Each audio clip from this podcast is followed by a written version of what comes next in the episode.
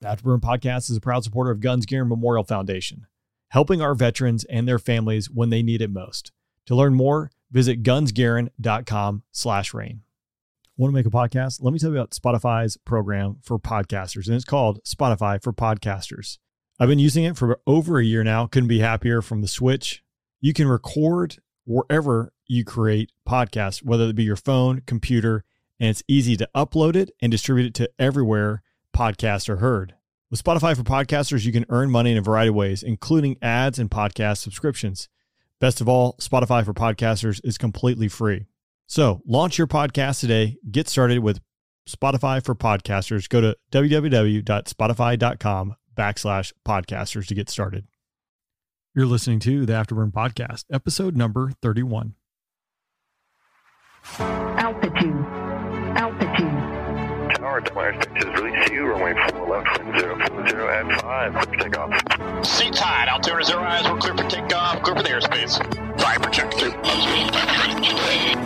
Uh, my parent ramp curve was at 354. Line set. Viper 01, be advised the restricted area 6002 is still active. Lights on. Next, uh, picture 16, 15,000, targets in the Viper 1 targeted. I've had three uh, engine failures, catastrophic engine failures. Uh, luckily, all three were over airports. So I've had three dead sticks where the prop, like literally just running and then burp, stops.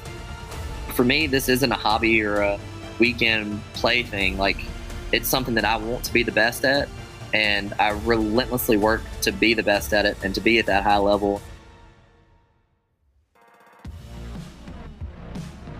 Welcome and thanks for listening to the podcast. My guest today is Kevin Coleman, good buddy of mine. He is an air show pilot and an air racer, and some exciting news. He is joining as the only American in the new and upcoming World Championship Air Race. He'll be in the Aero GP1 category. And if you're interested in just a little bit of his aviation journey, what it takes to be an air show pilot, what it takes to compete at a level of uh, a world championship in air racing, because believe it or not, it's tough to fly down low to the ground real fast. We're going to talk all about that today. If you're looking to have some additional content, the podcast, I have a Patreon page where supporters get exclusive access to behind the scenes and there I was stories, not to mention some merchandise depending on what level you join at. And merchandise includes coffee mugs, hats, stickers, and some leather patches. The podcast is growing, and I'm excited uh, about that. And really want to say thanks to all those who've gone over there to iTunes and taken the three to five seconds to leave a five star review and just a couple comments. That helps the algorithms do their magic and show this podcast to more people. And if you want to watch this podcast, ventured into YouTube. So, YouTube, uh, you can search for the Afterburn podcast. There's some flying videos as well as these video episode, video interviews are up there. So, swing over to YouTube, check that out if, again, you're looking for some more content. But in the meantime, let's get into the podcast with Kevin Coleman. Well, Kevin, thanks for joining me, man. Happy to have you on the podcast. Uh, talk about your aviation career, a few stories. Um, it's exciting to have you on here. So thanks for joining me. Yeah, man. Thanks for having me. You know, it's uh it's been an exciting few weeks for us, uh, announcing that we're the only American pilot in the new World Championship Air Race. That's a big honor, and uh, looking forward to 2022 for that. Yeah, dude, we're going to dig into that. But before we do that, will you give everyone kind of like the 30 second elevator pitch of who you are and just a snapshot of like where it began and where you end, and then we'll uh, we'll dig into that. Yeah, so my name is Kevin Coleman. Uh, I'm an American aerobatic airshow pilot and now air race pilot. Uh, I grew up in an aviation family. My dad uh, flew air shows as a hobby uh, before I was born until I was seven. And then my older brother started flying air shows then. So I grew up going to air shows, flying air shows and flying aerobatics is all I wanted to do since I was three years old. So uh, I started taking aerobatic lessons from a guy named Marion Cole when I was 10 years old. And uh, like I said, ever since I was three, this has been my focus. And uh, I've just been lucky and had the right opportunities to make it all work. Well, you say luck. That that's definitely. I mean, it's probably a small piece of it. Right, right place, right time. But to pursue a passion like you're doing from such a young age to now, like you don't just do that and just like stumble across it. I've seen you fly. Uh, it is insane. like that takes a lot of work and a lot of dedication to get to that point. So it's not just something that you can just fall into and say, "Oh, here it goes." It definitely helps to know the right people, right, to get you the exposure and things like that. But yeah, lucky for me, like uh, like I said, I, I grew up in it, so uh, my dad has a passion for it. Uh, my mom is, I mean, I've been flying air shows for uh, 12 years now. I'm 30, so actually, it's my 13th year of flying air shows. So uh, at first, my mom didn't really particularly like it, but she's uh, grown to like it a little more now. Uh, so yeah, I've just I've been lucky. I grew up in the right family with the right opportunities, and I just try to take advantage of all those opportunities. I've been able to work with the best people in the world and uh, the best coaches in the world. So uh, every opportunity that I get, I just try to try to take and uh, make the best of it.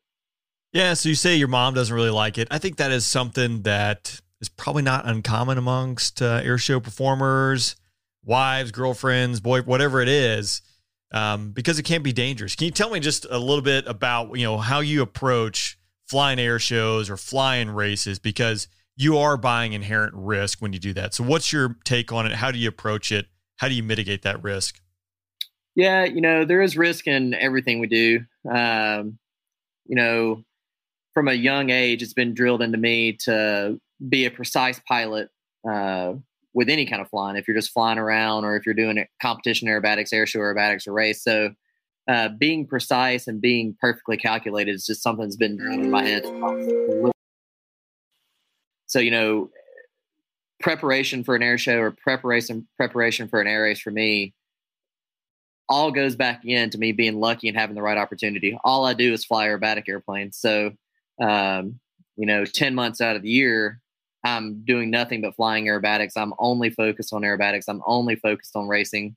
Uh, so just the right opportunity for me to be able to solely focus on this is what's made it uh, made it really good for me.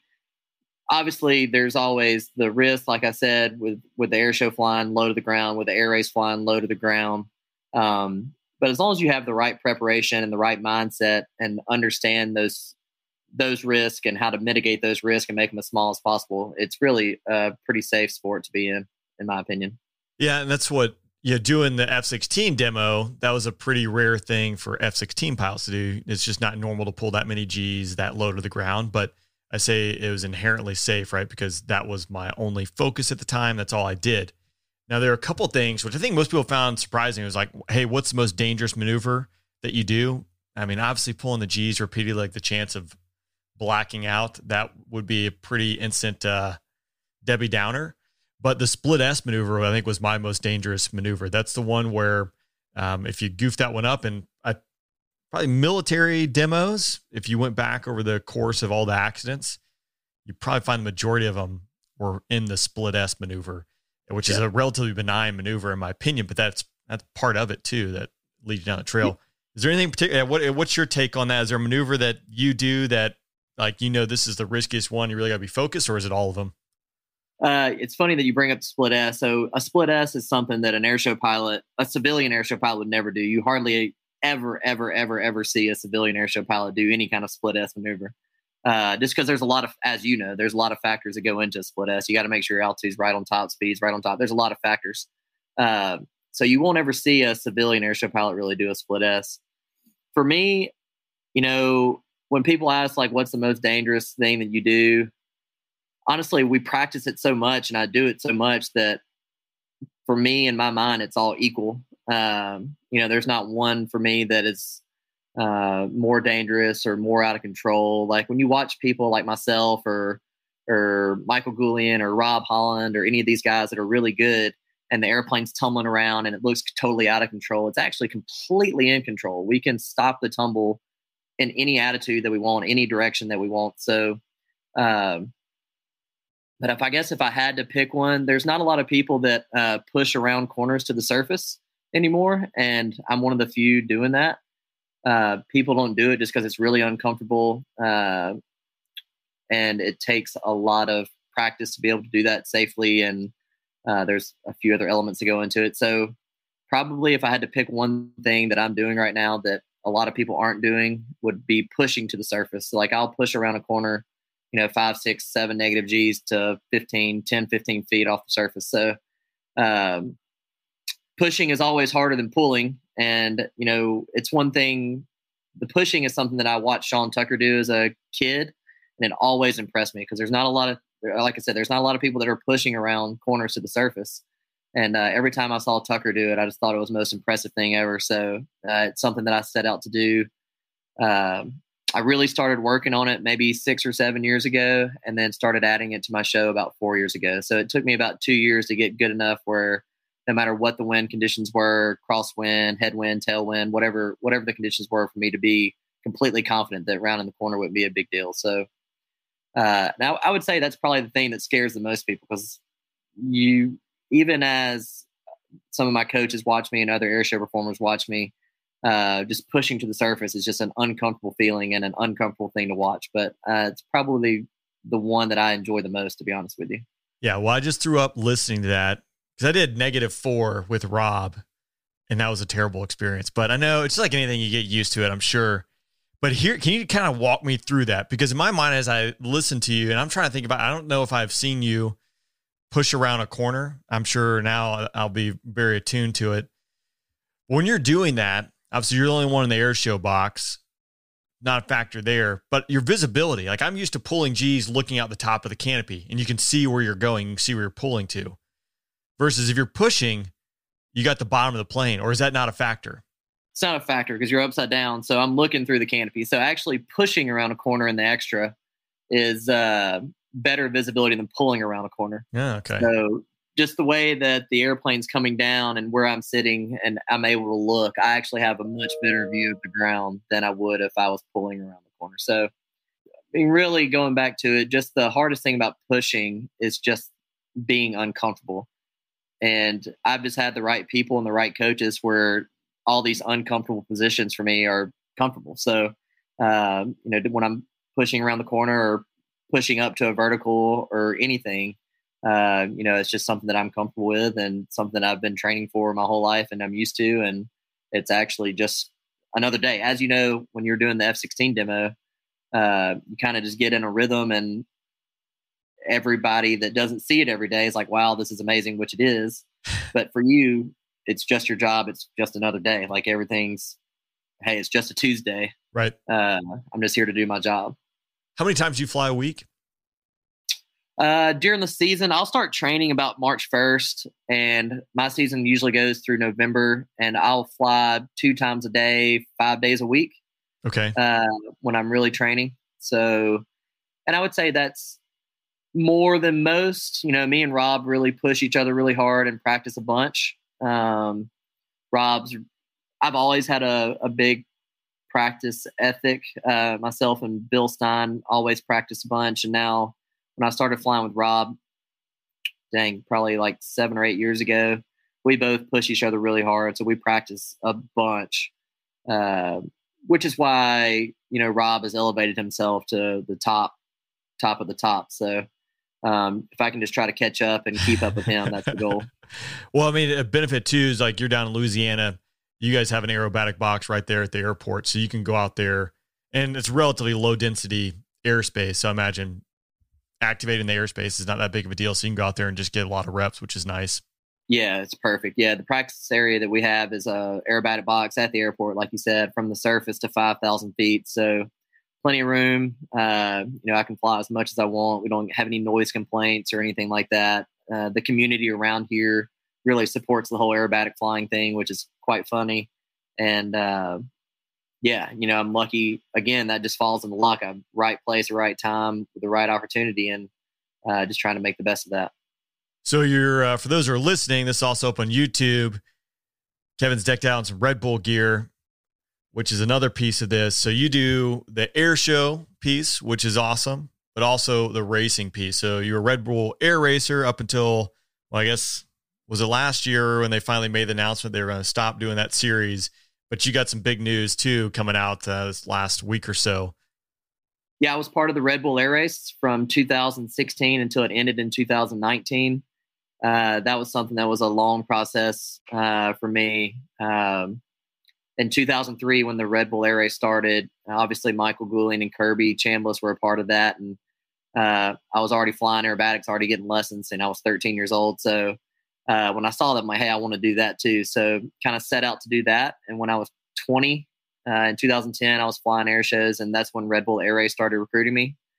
And that uh, kind of started the process of doing aerobatic camps with a coach over in Europe and going back and forth Europe flying aerobatics. And then um, everything fell into place again, right time, right opportunity, and got lucky and took advantage of the situation I was in. And in 2015, I got invited to do a, a rookie camp for the pylons for the Red Bull Air Race. And uh, there was, I think my class was six or seven people, and three of us went through. Okay. Um, had an awesome career in the lower series of the Red Bull Air Race. Um, always uh, was in the championship hunt every year, won races every year. Uh, kind of was always right there. So in 2019, it was kind of a bummer when Red Bull said that they were pulling the plug on it and the project was over. But now there's the new one. So it's the World Championship Air Race, new investors. Really looking forward to it. Um, it's going to be, for the most part, it's going to be Red Bull Air Race with new ownership. Okay. Uh, a few different pilots, um, few different locations. So really looking forward to it. And um, yeah, it announced last Friday that I was the only American pilot Nice. in the Aero GP1 class. So really looking forward to the opportunity. I already got a good team around me with uh, with everything. Got a good airplane. We just got done with ten days of testing with it, trying to make it better and figure out its weaknesses and its strong points, and uh, just trying to make it better and get ready for the 2022 season. What do the logistics look like behind doing a world air race? Is obviously you're playing, you can't go hop across the ocean and all these race sites. I imagine it's going to be kind of like Red Bull, like you mentioned, it's going to be across the globe. So, what does that look like? Yeah, it's really amazing uh, what goes into the air race. You know, about 400 people travel with the air race, and that's everybody from the caterers, the janitors, to the people putting up the hangars, to the pilots, to everything, the media, everything. So it's a big undertaking. It's really amazing when we get to a location, you know, two weeks before the location, and it's just a normal city downtown or a normal airport, wherever we're at. And then on race weekend, it's like our own little city, you know, how everything goes up, how the hangars go up, how the control towers go up. Uh, it's really amazing how all that works and everything that goes into it. Most of the time, uh, everything is air freighted. So the airplanes get taken apart, uh, the race airplanes get taken apart and uh, put into special boxes and air freighted all over the world. Sometimes they go uh, sea freight. So, yeah, it's it really is an amazing undertaking what what the organization has to do and uh, the the whole team. Like I said, from the janitors all the way to the pilots, how it all has to work in unison for to have the to have the races. And like I said, it's about 400 people to make all that happen. How big is your team? Uh, my team right now is three, uh, myself plus three people. Okay. So obviously, I fly the plane. Uh, a guy named Jason Reesip, who worked for Kirby Chambliss for 16 years uh, as his technician, uh, has come on board our team now. Uh, so he's by far the best um, aerobatic airplane maintainer on the planet. I mean, especially when it comes to the Edge 540, which is what I'll be flying in the race. he knows more about it than anybody else. So I'm glad to have him, lucky to have him. Uh, I have Paulo Iscold as the as our engineer and tactician. Paulo worked for uh, Paul Bonhomme uh, in 2015, and they won a world championship uh, in the air race.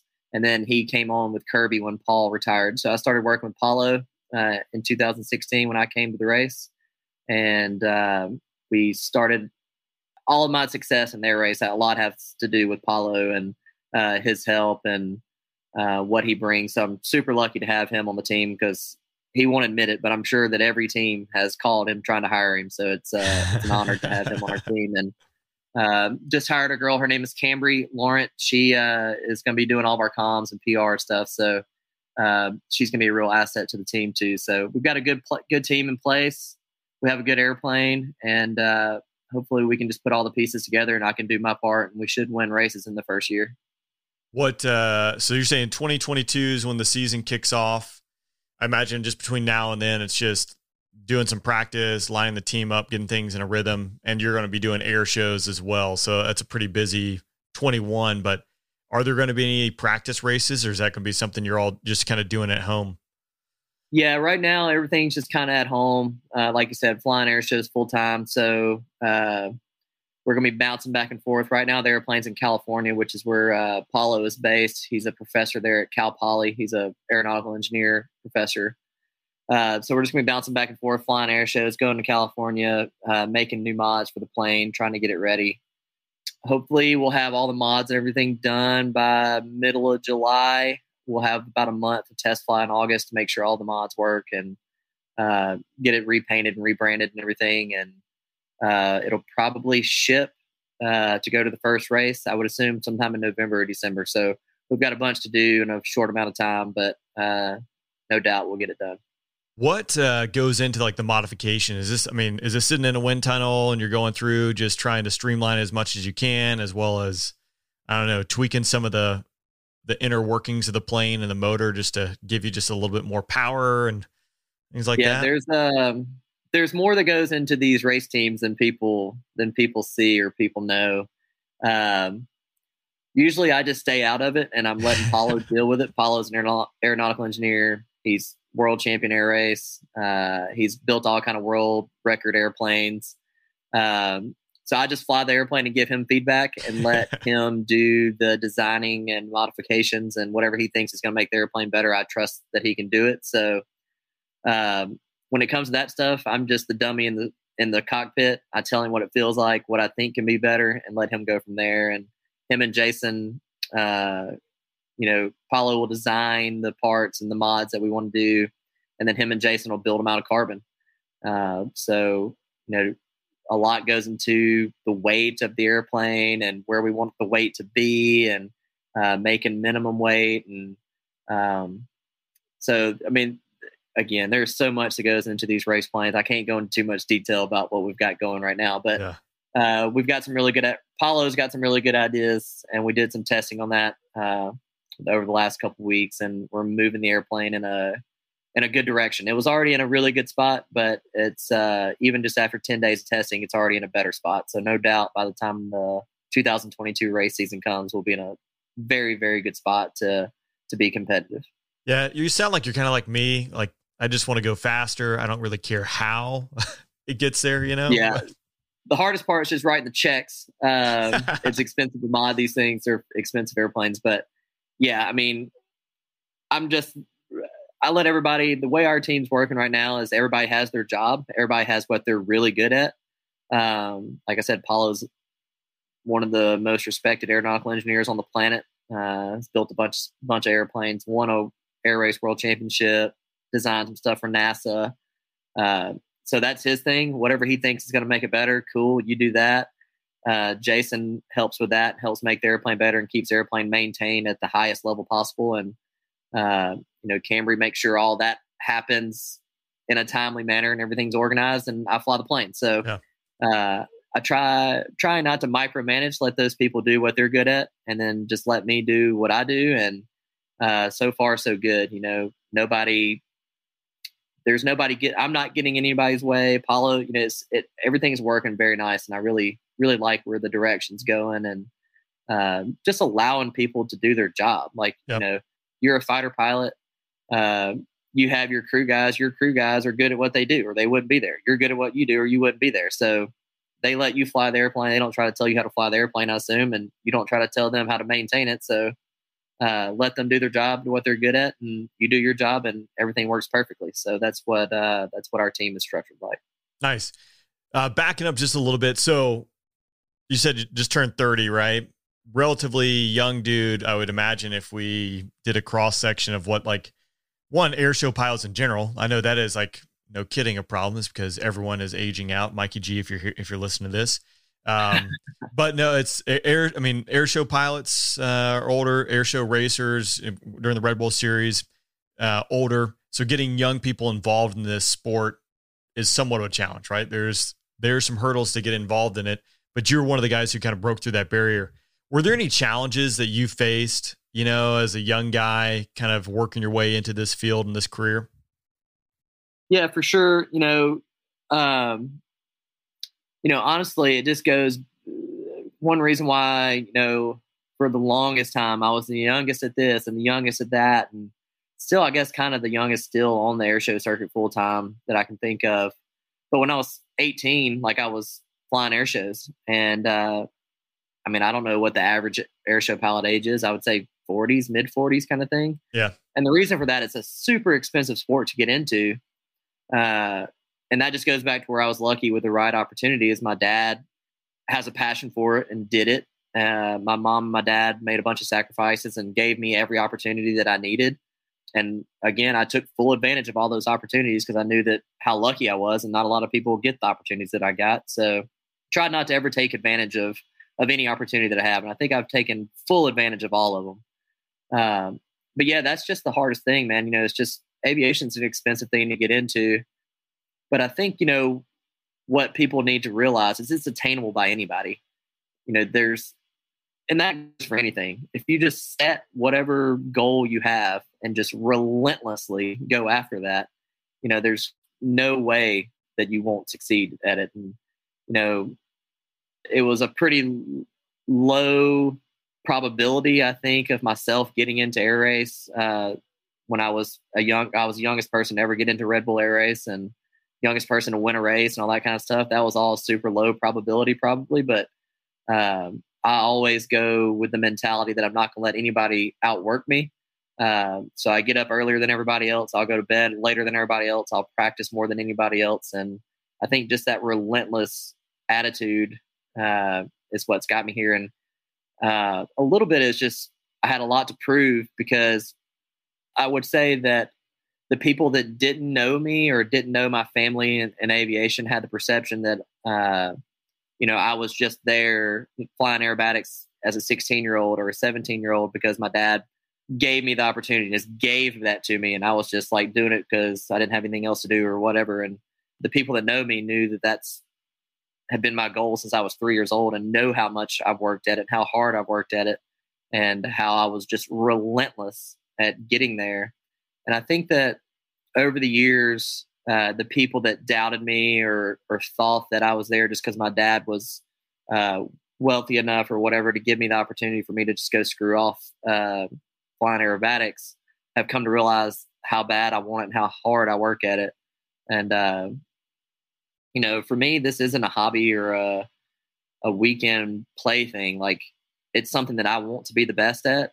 Uh, and I relentlessly work, like I said, to be the best at it and to be at that high level. And you know, I got married a year and a half ago, and me and my wife talk about it, and people ask me, friends ask me, like, "How long are you going to do it?" And uh, I, I always tell everybody I will quit flying aerobatics full time when I'm 50, or whenever I'm not any good anymore. So whichever one of those comes first. So whenever I think that I'm not at a very high level, then I'm going to quit doing it because I don't want to do it at a at a lower level than I'm at right now. Yeah. Well, so you you brought up some interesting points, right? Like aviation, it's tough to get into it usually because this is expensive, right? But there's lots of ways to do it. Me, like military was a great way of doing it, right? Government's paying for my check and paying for my my my training. So there are ways to do it. But even someone like you, right, who had some opportunities uh, because your parents were involved in aviation and surrounded by it, um, I've watched plenty of people who have squandered opportunities out there that they could have had whatever, you know, because their parents were involved in X, Y, or Z and they could have pursued that and they either chose something different or they just kind of fizzled out, right? So you don't get to where you're at and you don't get to the level you're at without having that passion, without having that drive, right?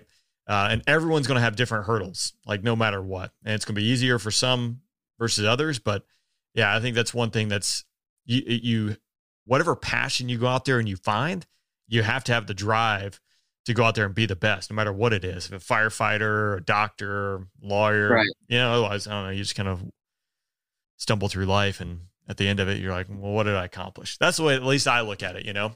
No, for sure. Uh, and that's like, you know, going back what I've said several times already is every opportunity I've been given, I've tried to take full advantage of it and, uh, you know, do everything I can do to, to accept that opportunity and be the best at it. So, uh, yeah, I mean, I, I think that a lot of people, I'm not real not a real public person, so like I don't put a whole lot out there. Uh, I'm trying to get a little more active on social media, but and stuff like that. But I think what people don't realize is how hard that I've worked uh, since I was literally 10 years old, starting to fly aerobatics, getting aerobatic lessons.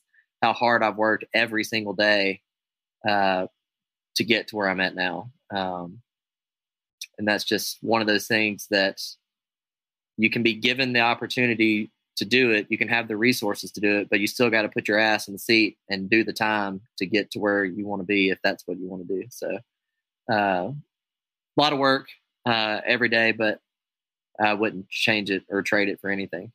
No, that's awesome. Well, um, kind of back, on I would like to talk to just kind of like training in general. Is there anything that was particularly tough for you, you know, to learn or to overcome, whether it be like just, I don't know, nose to the grind? Doesn't sound like that was a problem, right? Because you had that passion. Was there anything that you really had to just like kind of push through in order to get to the next step or get to the next level? Yeah, I see people. Uh, I mean, I can think of a couple offhand that are around my age that are that probably have more natural talent than I have. Uh, flying aerobatics is not easy for me.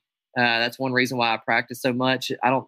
I think maybe some parts have come kind of easy, but for the most part, it's been pretty hard for me to do it. Um, it takes a lot of effort from myself to be at the level that I want to be at.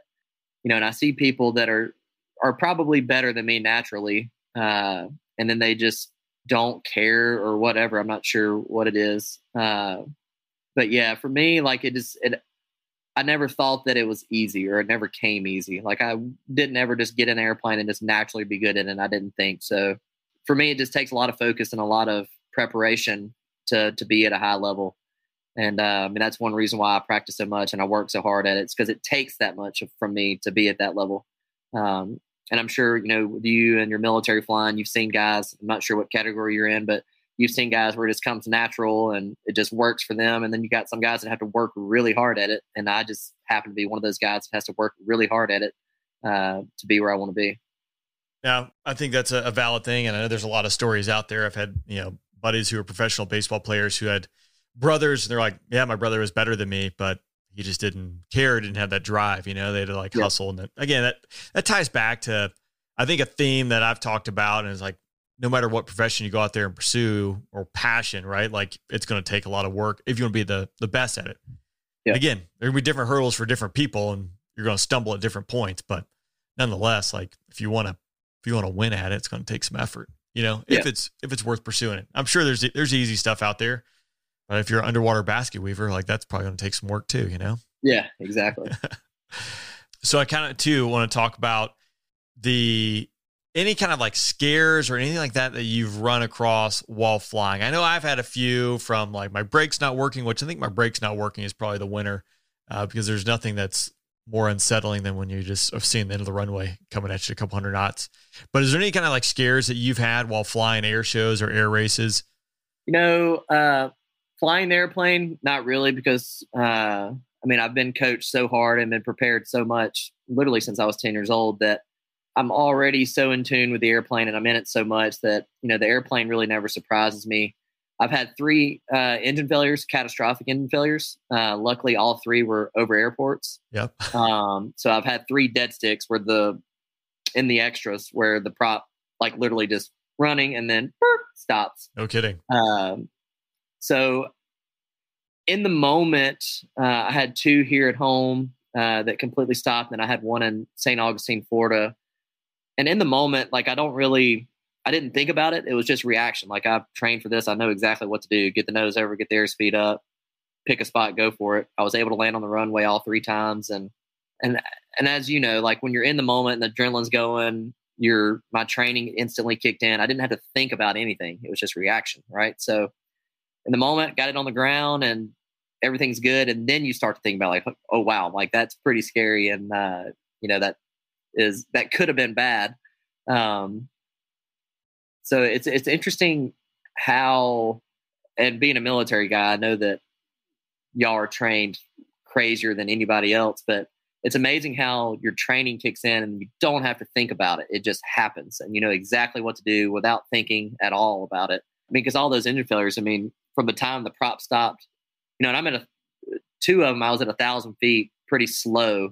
One of them was in a hover, so I was at zero miles an hour, and um, it's yeah, it goes and it stops, and um, you know, it's just interesting when you train hard at something, even just learning how to fly. You know, you do engine failure stuff and engine out stuff, but it's amazing to me how when you really focus on stuff and you really think about it all the time and you go through all the scenarios how your brain just reacts and then your your hands and your feet react without thinking. And you do exactly what you know you're supposed to do so I, I wouldn't say that i've ever been scared in the airplane because those few those handful of times uh, when i was in the plane and stuff something bad happened uh, i just reacted and then it was scary after the fact Yeah. um, you know, I think it's like losing brakes or something when you're in F 16 and you're going fast. That might be scary in the moment. I could see that for sure. Uh, but yeah, for me, I think that everything that's happened to me so far, uh, it was just scary after the fact. Like after you sit down and you start thinking about it, you're like, whoa, that could have been really, really, really bad. I'm glad it worked out the way it did. Do you practice inside your routine at different points that hey, the motor quits and you just do a practice, you know, flame out Yeah. landing? Yeah, so uh, I would say that my practice routine and my discipline is different than everybody else's, or a lot different than a lot of people's. Uh, every year at the beginning of the year, I don't go straight to the surface. I'll go up high. I'll go through all my spins. I'll put the airplane in all kind of crazy, unusual attitudes that I'll never be in. Have it do all kind of crazy stuff. Have it recover. Make sure all my minimum altitude recoveries are uh, the same as they should be and then I'll start putting together my sequence, and I'll start at 500 feet, and I'll do a week there, and then I'll come to 250, and I'll do a week there, and then I'll slowly work to the surface. You know, I think a lot of people don't build down like that, but that's what I've always done. That's what Marion Cole taught me how to do. That's what Bill Stein and uh, Sean Tucker, and that's what Rob does. All the all the guys that you look at, and you're like, okay, they're really really good and all the guys that have been doing it for a long time, like Sean Tucker and, and Bill and uh, Kirby and Michael, they've been doing it for a long time for a reason because they've been doing it right. If you don't do it right, usually you get killed pretty quick doing it. So, uh, and those guys, you know, take that same attitude where you start slow, build your G tolerance back up, make sure everything's good. It's been a long winter doing whatever you're doing, and uh, just slowly work your way to the ground. Don't go straight to the surface. How do you practice? So kind of shifting gears, kind of back to the air races. How do you practice for that? Because that's all around pylons. Do you have pylons, or what are you doing to prep for that? we have uh, a couple um, practice tools for that we have on our team uh, that we use. The main thing with air race though is just keeping your G tolerance up. Um, you know, a lot of the guys that and girls that are in the air race don't necessarily have another aerobatic airplane. So I have had the advantage of always being able to keep my G tolerance up, even when we're in between races. Uh, you know, I'm always in an aerobatic airplane. Some of these guys are airline pilots, and then they go to the air race, and that's the first time they've been in an aerobatic airplane since last race. So one advantage I have is, like I said, being in the these kind of airplanes every day, all day. The main thing with the race flying is just the G tolerance because you're sustaining so many G's for extended periods of time. Uh, you know, because we can go up to 12 G's in the race. Um, so that's probably the hardest physical part about it. Um, for me, I do about 80 to 100 hours of studying uh, before each race, uh, like uh, studying on the computer, studying the track, having different wind conditions, uh, going through all that stuff. So when I get to the racetrack and I'm diving into the racetrack for the first time, I have my plan. I know exactly what it's going to look like. I know exactly what I need to do uh, in the racetrack, uh, depending on the wind direction and all that kind of stuff. So that's one thing that Paulo really helps with, and something that we take very seriously because on a race weekend, you really get like 10 minutes in the track, which isn't very much. So, you know, if you get there and you waste three minutes trying to learn the track, uh, you know, you've wasted a third of your time already, and now you've got to catch up. So, for us, we come way over prepared, and uh, that way, when we're in the track, it's useful information the whole time, and we never get behind. Is that something too? Like I assume the track as they build it for wherever it might be, they provide that information to all the racers, and then I'm assuming you probably can do some kind of 3D modeling, and then you're running through that. Then you know, uh, 15 knot cross from the right, 15 knot cross from the left, and then that's going to change where you're targeting as you're hitting each pylon. That's at least like yeah, exactly. know. So about three weeks before each race, they'll send us the track. Um, Paulo has a system that he'll use and then send to me um, for us to to look at and to go through and to make notes. So it's really interesting how the air race works and how precise you have to be to be fast because most of the races, I think the most I ever won a race by was like a tenth and a half. Which, if you take your iPhone right now and you hit Yeah. start stop as fast as you can, it'll be a tenth and a half. Yeah. So you do a three mile track and it comes down to inches, literally inches. And so, you know, whoever is mentally better mentally prepared is who is usually going to win. Um, what's crazy about our race and our racetrack is it's uh we me and Paulo say it's alive. So I have buddies that race NASCAR uh, who are in the top series who are very good. Their tracks are always the same, like same uh, oval or whatever, right? Obviously, humidity and wind affect them, and uh, track temperature affect them. Tire wear affects them, but our track is alive constantly. So every minute, our track's changing with wind direction, wind speed, humidity, DA, uh, as you know, uh, temperature. All these things change the track completely. So if you have a wind, let's just say out of the north at 10 knots, and then later in the afternoon, now it's out of the east at 10 knots, the track is completely different. And you have to be able to recognize that, adapt, and come up with a different plan because now just that little shift in wind is going to change your whole line through the track, the fastest line through the track. Um, so it's really interesting how it works and uh, how we think about it being alive is the best way to think about it. Like it's always changing. Every minute is different, and you have to be able to see that and adapt and understand what's happening with the track and what's going to make it slower, what's going to make it faster, because all those things are constantly changing.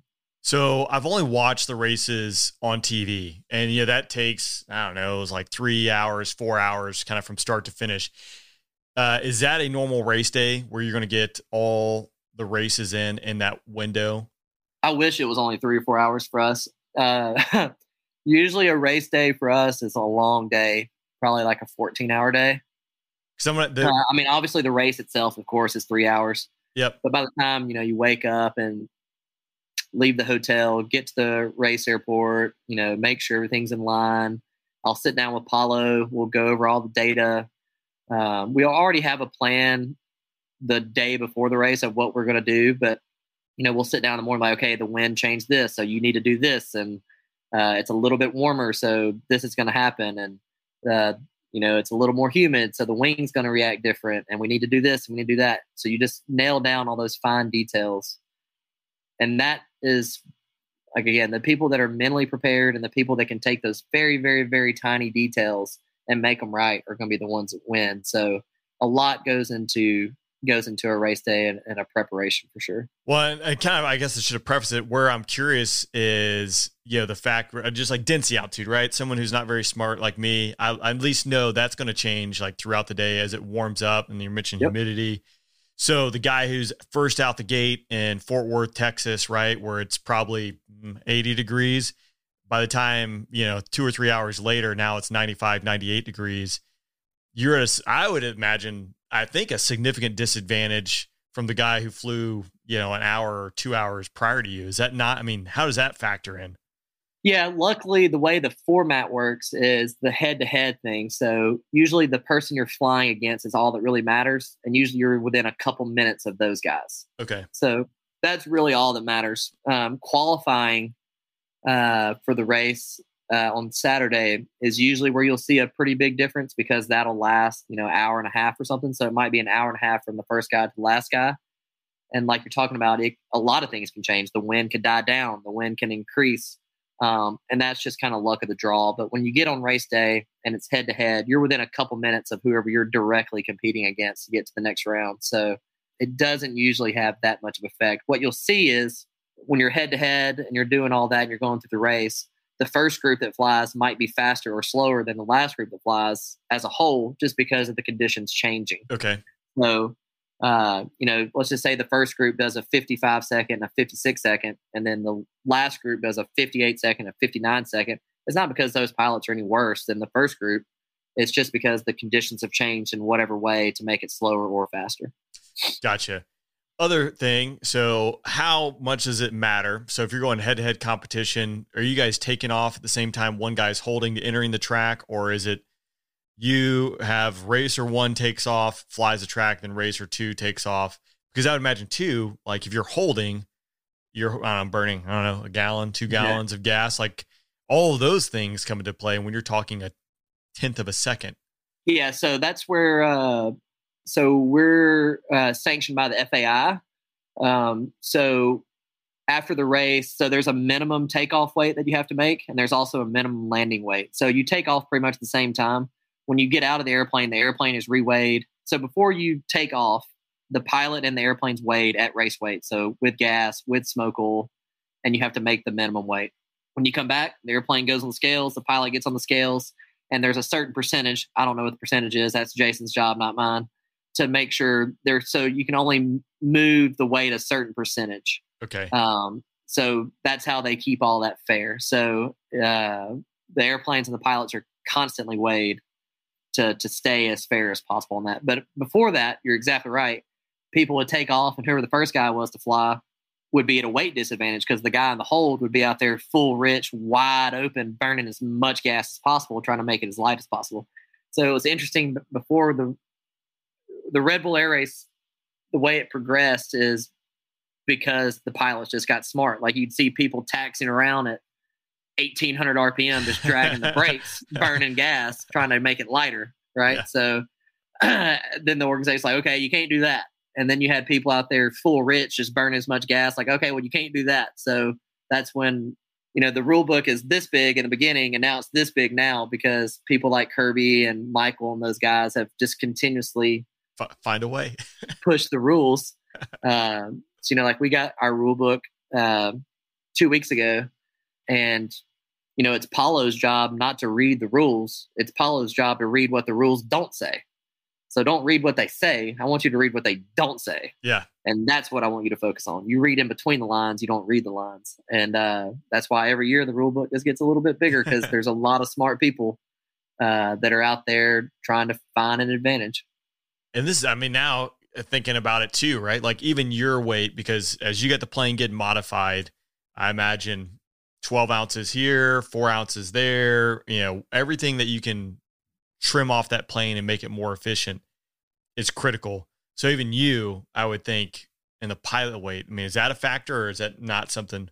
For sure, it's a factor. So uh, right now I'm at 170, 170, 170 pounds, and that's a really comfortable spot for me. That's just kind of where I am all the time. That's just where my body wants to be.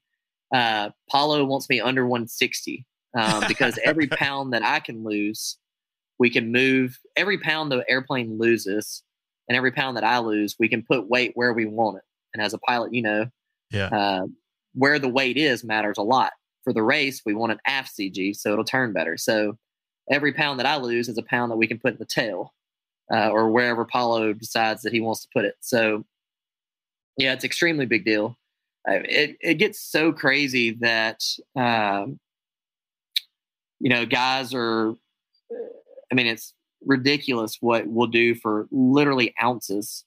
Uh, you know, if you take a half inch screw that's usually in the cowling and it's got four threads coming through it, and you only want one thread, you'll shave it down three threads so, you know, you'll take that much off of a screw to save that much weight. But if you do that on 100 screws, it's like, I mean, it's not enough to do anything. It's like ounces still. Right. But, but every little every little bit counts. So people are grinding down screws where there's just enough to come through the nut plates. Uh, I mean, it's people see the race and they, you know, obviously it's entertaining and it's fun to watch and all that stuff. But if people only knew all the craziness that goes into making these airplanes fast and and uh, making them light. It's just amazing and mind blowing how much goes into it. How much gas do you burn during a race? Yeah, so uh, I can give you an estimate. yeah, uh, it depends. So, like, it depends on how you've got the engine set up and what what you're doing with the engine uh, mixture wise. Uh, but the minimum takeoff uh, fuel, I think it's 12 gallons. Um, most of the time, you know, you'll burn six or seven gallons kind of thing is what it is. Okay. So uh, it's not that much fuel because you're there's a lot to do with it. It depends on how far the racetrack is from the race airport. Depends on what kind of strategy you're trying to use. Uh, there's a lot that goes into it. So it, it's always evolving and it's always changing, and it'll be different from pilot to pilot. I might be thinking about it too much, but you know, uh, you're trying to move that CG aft. You know, you're inking every last ounce of weight out of the plane. And I know it's a short race, but is the plane does it change its handling characteristics throughout that race, or is it too short to notice? It's too short to notice. Okay. Yeah, you want you, the way that the length of the race and the way the airplanes are set up, you don't notice like fuel burn or anything like that. If that's what you're asking, Yeah. it's like as you burn, if you have it set up for ferry flying, as you burn fuel off, you'll feel the CG come forward uh, on the edges. But the race, the way the fuel is and all that kind of stuff, you won't you won't feel any change at all with it. Yeah. So again, this is kind of like flying different planes, right? Like I just there's some things I just never have to worry about, but I think about other planes you'd have to worry about. Uh, accelerated stalls and things like that. Is that a factor? I know the Red Bull capped the G's at some point to like 12. I might Yep. making that up. It's well, Was yeah, the rationale behind that? Are you worried about accelerated stalls? Is that a thing or Yeah, so you'll see that uh, in VTMs or vertical turning maneuvers, which is basically just a half cube and how we turn around, that's where you make up the most time uh, in a racetrack, or that's where you have the opportunity to make up the most time in a racetrack if you do it properly. And you'll see guys hit high speed stalls all the time. And uh, depends on how big and how deep in the stall you get. You know, it'll cost you a second, second and a half, which is huge because Yeah. you're winning by tenths of a second. So if you do hit a high speed stall, you're done. The reason why the G rule came into place, Jason tells this story all the time. In the, it must have been like 2006 or 2007 when the Red Bull race kind of first started going, and as the rule book started growing, uh, they were in, I think it was Berlin, and there was no speed limit rule, so you could. So now you come in at 200 knots ground speed. They have all these computers on the airplane, and they're very sophisticated. They know everything that you do. You come in at 200 knots, and it's judged by the computer. If you go faster, you can be DQ'd and all that kind of stuff. So, but in the early days, before they had all this figured out, there was no speed limit. So you could just go as high as you wanted to and just dive it in, and whoever was the bravest would be going the fastest, right? So uh, Jason always tells a story uh, of Kirby and Mike Mangold in uh, in Berlin. It was a track, and the first turn was basically like a 100, 110 degree right turn. So you had to go through the start gate and then back over to your right. Well, Kirby and Mike Mangold uh, were just crazier than everybody else, I guess. And they would start at like 6,000 feet and just push the throttle forward and just dive it into the first gate. So they were pulling like 15 G's for the first turn. and uh, like Red Bull, the air race organization thought it was awesome. Like it, they were announcing it over the intercom, like how many G's they were pulling and stuff like that. And a guy named Eric Zivko, who owns Zivko, who makes the edges, happened to be there. And apparently, uh, Mr. Zivko was not very happy that they were pulling 15 G's in his airplane.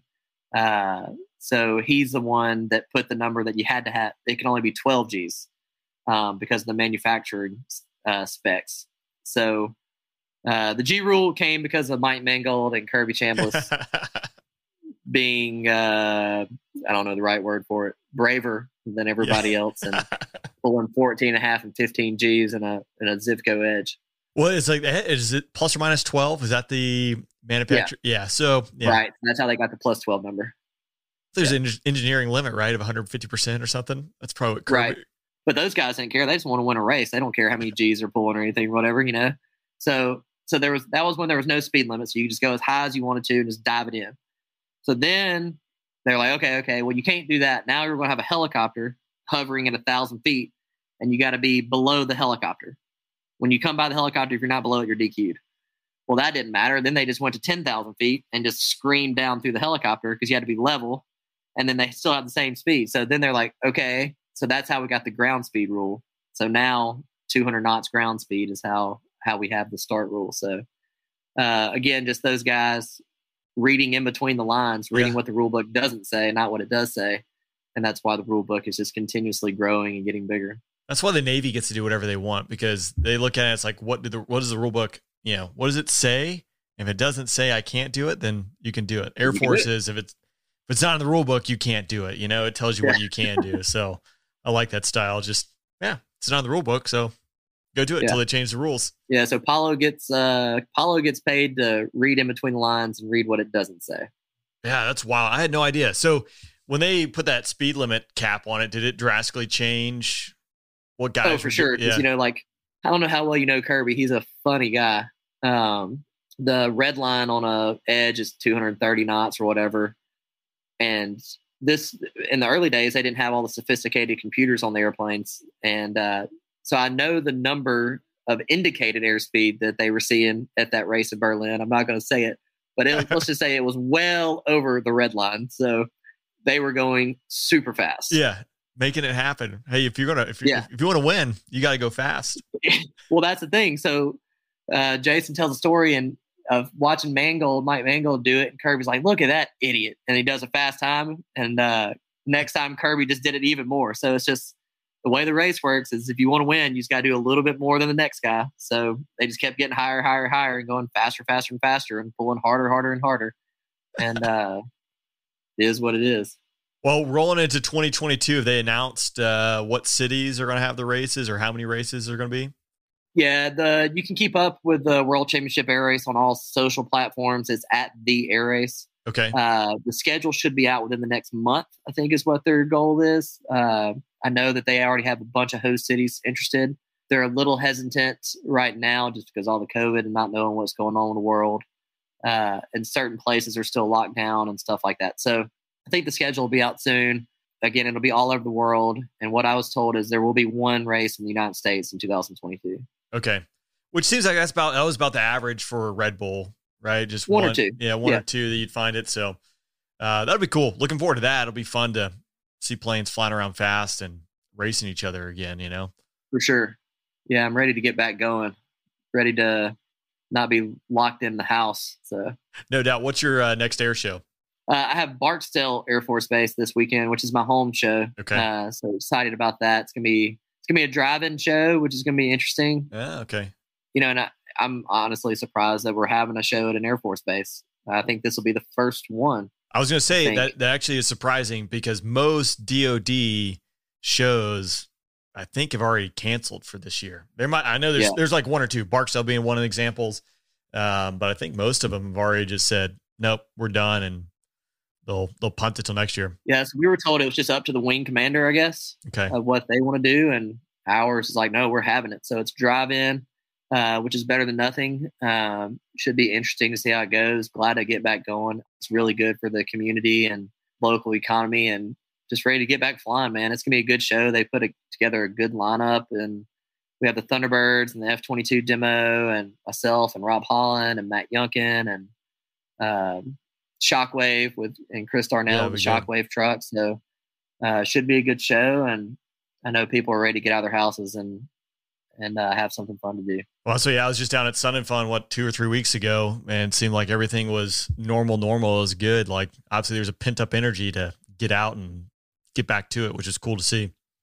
Yeah, for sure. Yeah, I'm looking forward to it. I know you are, and all the rest of the world is. So hopefully, uh, we're on the downhill slide of this thing, and everybody's healthy and safe, and we'll get back to normal life. No doubt. Well, Kevin, as we wrap up here, man, I always like to ask guests, you know, if you found 15, 16 year old Kevin walk on the streets, you bumped into him, is there any kind of advice you would give him, tips, tricks, or maybe say, hey, do this instead of that?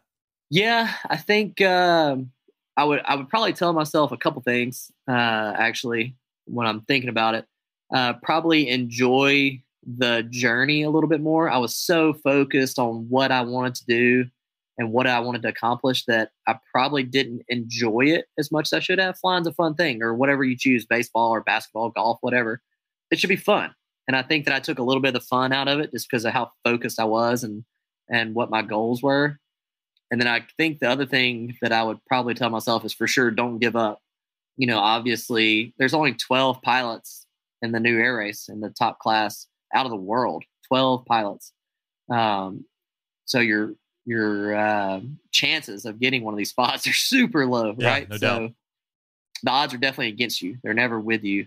Uh, and there was no guarantee that I would get to this spot. So there were definitely times you know, as I was 16, 17, 18, 19, that I didn't know if I was going to be good enough to make it where I wanted to be. And obviously, my family spending a lot of time and a lot of money to to help get me there before I was getting paid to do it full time. And um, you know, so there there was a lot of doubt in myself a few times. like, man, am I good enough to do this? Like, am I going to be good enough to to have Red Bull as a sponsor? You know, so I think that'd be the two things. Enjoy it a little bit more, have a little more fun with it. Don't be so serious all the time. And then, uh, you know, don't give up.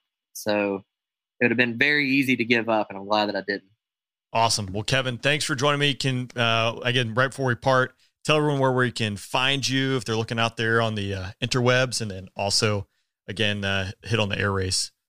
Yeah, so uh, all my social platforms, Twitter, Instagram, Facebook, is all at the Kevin Coleman the air race now is the air race uh, on all social platforms. So you'll be following along on that. They'll be giving updates uh, continuously now. They just announced all the pilots, which is great. So yeah, we're just follow along, and you'll get to see. Uh, I'm trying to be a little more open with my life and uh, show what's going on and going on with the team, and a little bit of my personal life. And yeah, man, we're just out there hustling, trying to get the plane ready, trying to put more sponsorship together. The you know the funding is the hard part uh, of these deals. So uh, just trying to get the money in place and having a good time, and hopefully uh, win some races and represent the United States at a very high level and bring home a air race world championship back to the United States. It hasn't been done since 2006, I believe. So I think we'll have a good opportunity to do that, and uh, just looking forward to, to representing my country and uh, winning races and, and winning the championship. Love it, man. I look forward to seeing you out there racing. Look forward to seeing you at air shows. So, Kevin, thanks again for taking the time, man. Yeah, Rain, I appreciate it, man. Thanks for listening in. Hope you enjoyed today's episode. Remember, swing over to iTunes, leave a rating or review. That helps the podcast grow. Additional content, and if you're looking to support the podcast, you can swing over to patreon.com backslash the Afterburn Podcast. Until next time. The Afterburn Podcast is a proud supporter of Guns Gear Memorial Foundation helping our veterans and their families when they need it most. To learn more, visit gunsgarin.com slash rain.